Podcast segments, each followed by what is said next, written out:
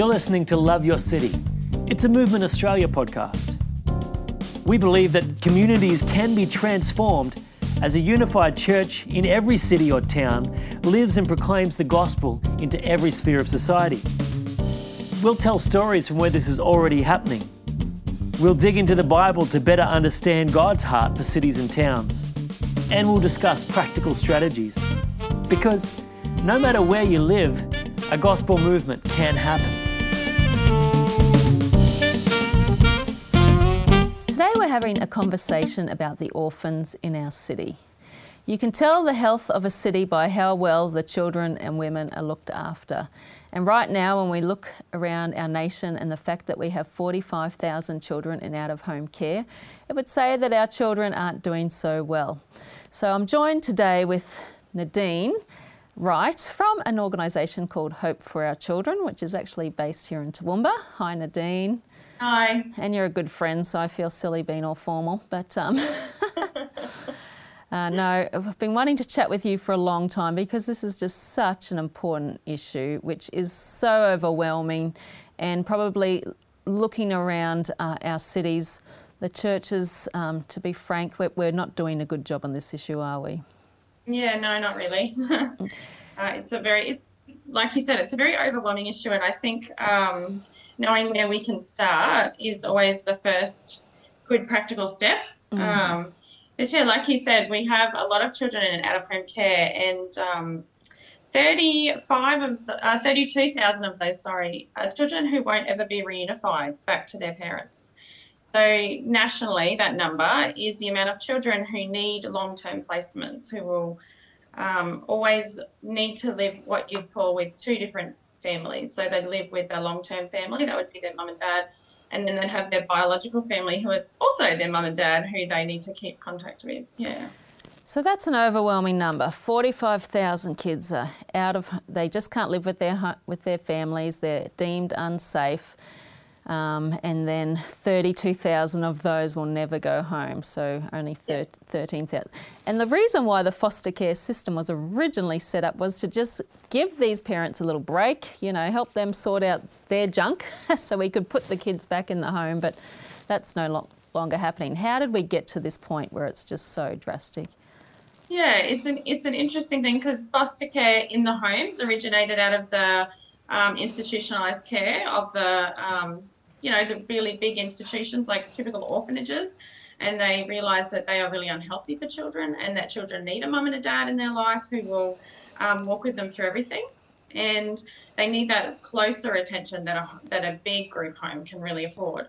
So we moved into this model, and the statistics show that if a reunification occurs and is going to be quite successful, it's often done in the first 13 weeks mm. of a child having been removed so that the parents can get into budgeting programs, nutrition programs, accountability, mentorship, um, rehab if it's one of those things. But the reality is we have such a glut in like the big amount of families that are needing this um, services that all of the support services are quite overwhelmed. It takes a long time. It can take six months or longer to get into a rehabilitation clinic. And then the longer it takes to try and reunify with the biological parents, the less of a chance that the child and parent will reattach and have a successful reunification because children need attachment.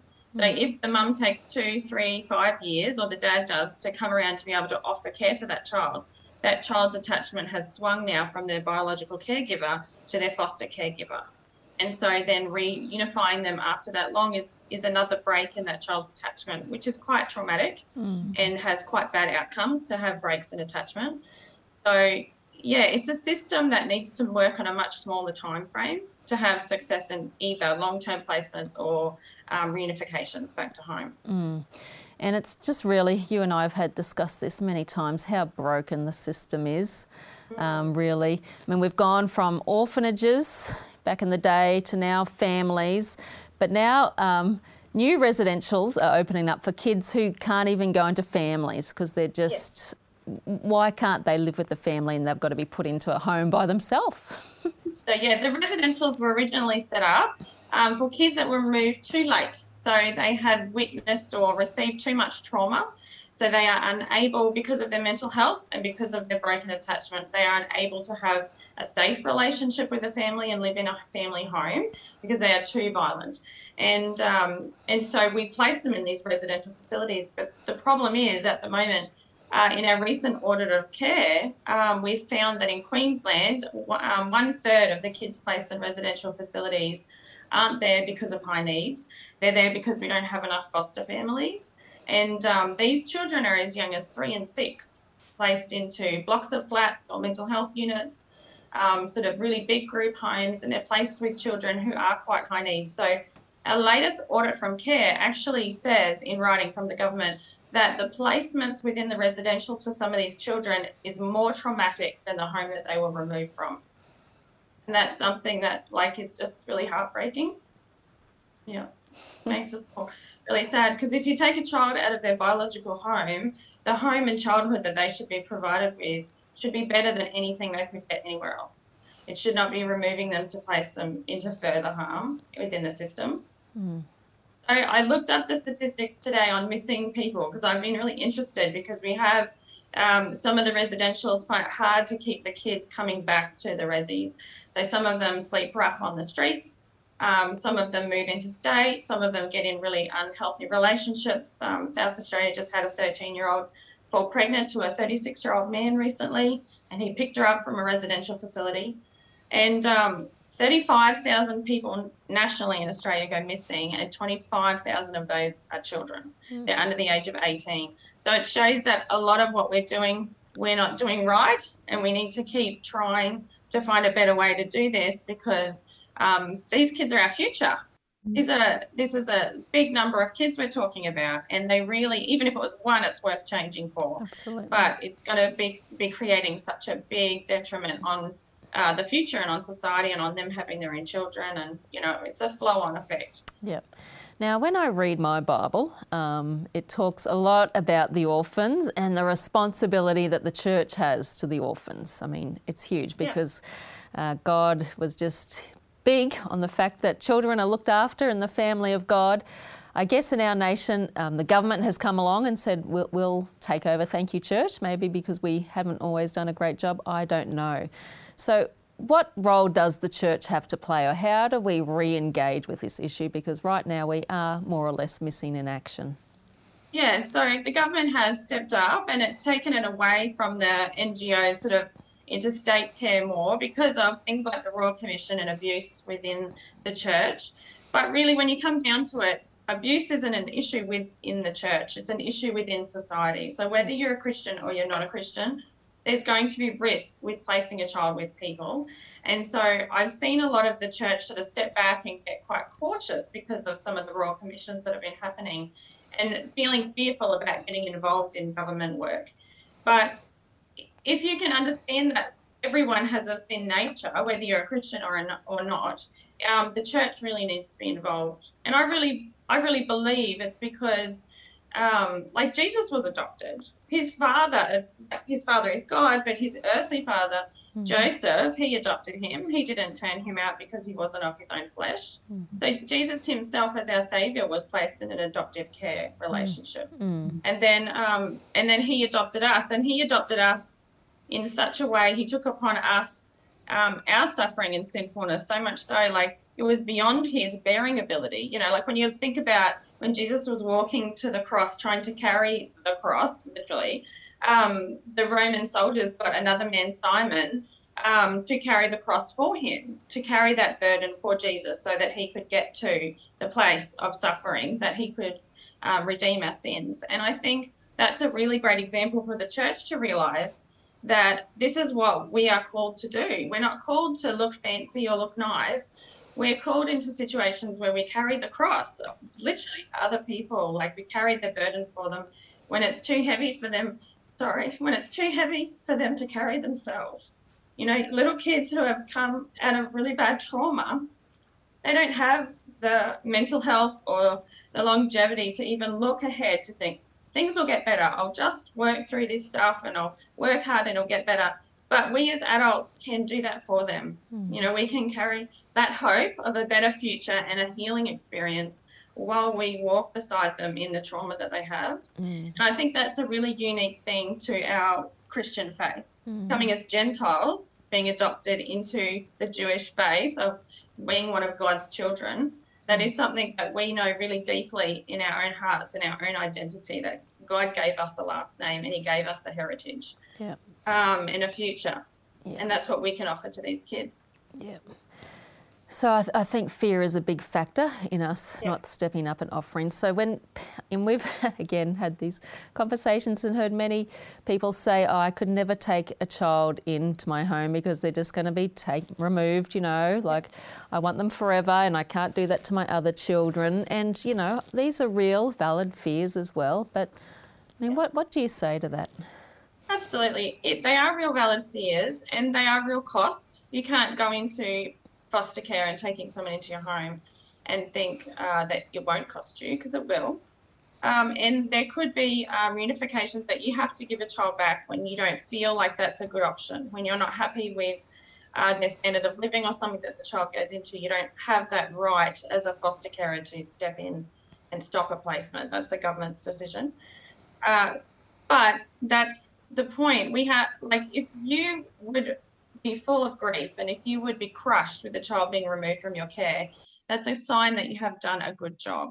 If you have loved this child so deeply that it's like one of your own, that's a good job done. And even if that child isn't with you for very long, they will remember that connection that you have with them and that they had a safe space. We have many stories. You hear lots of foster care stories, adoption stories, um, things like that. And we've heard of couples, even my, my grandmother, she was fostering uh, in New Zealand a long, long time ago. She's 90, over not 96 now.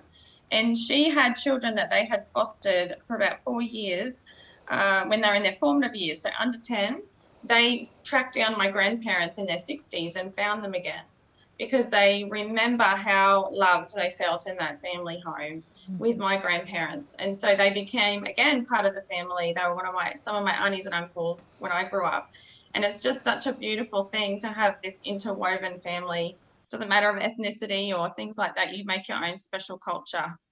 Um, but it is a cost and it is a real thing, but it's it's a sign of a good job. And it's I would rather be brokenhearted and have to give up a child back into a placement because Jesus is about reunification.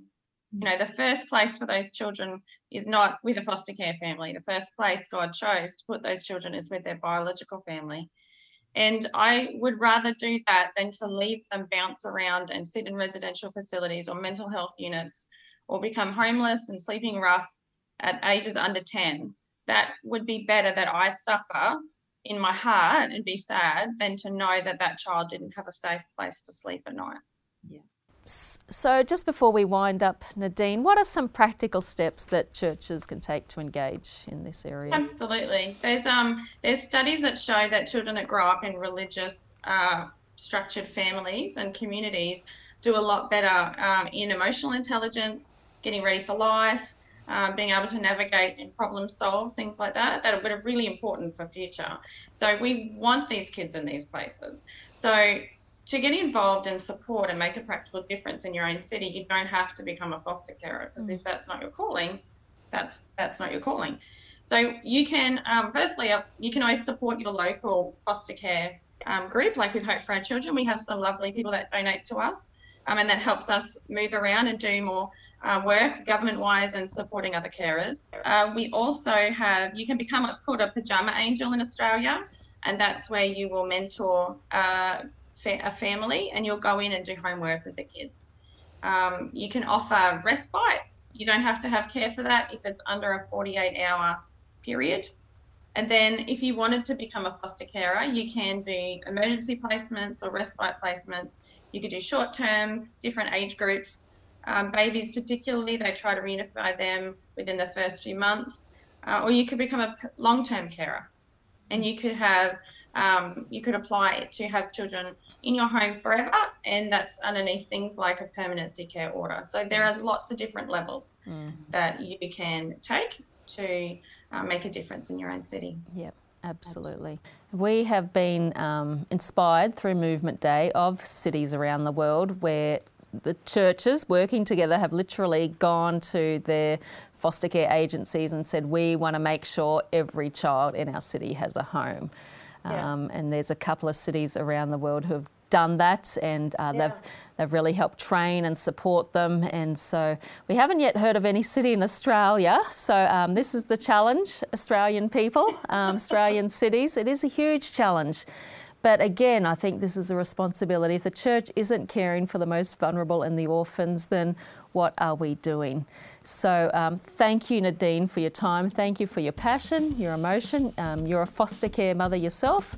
Um, you've got six children uh, four biological and, and two beautiful ones that you are offering um, so much love and joy, and, and we get to enjoy their fun at church on Sundays. They're very cheeky, but um, we'll put more information about Hope for Our Children up here, and um, people can get in contact with you if they want to know more and Yes. how we go about that. So, thank you so much for your No, time. thanks for having me.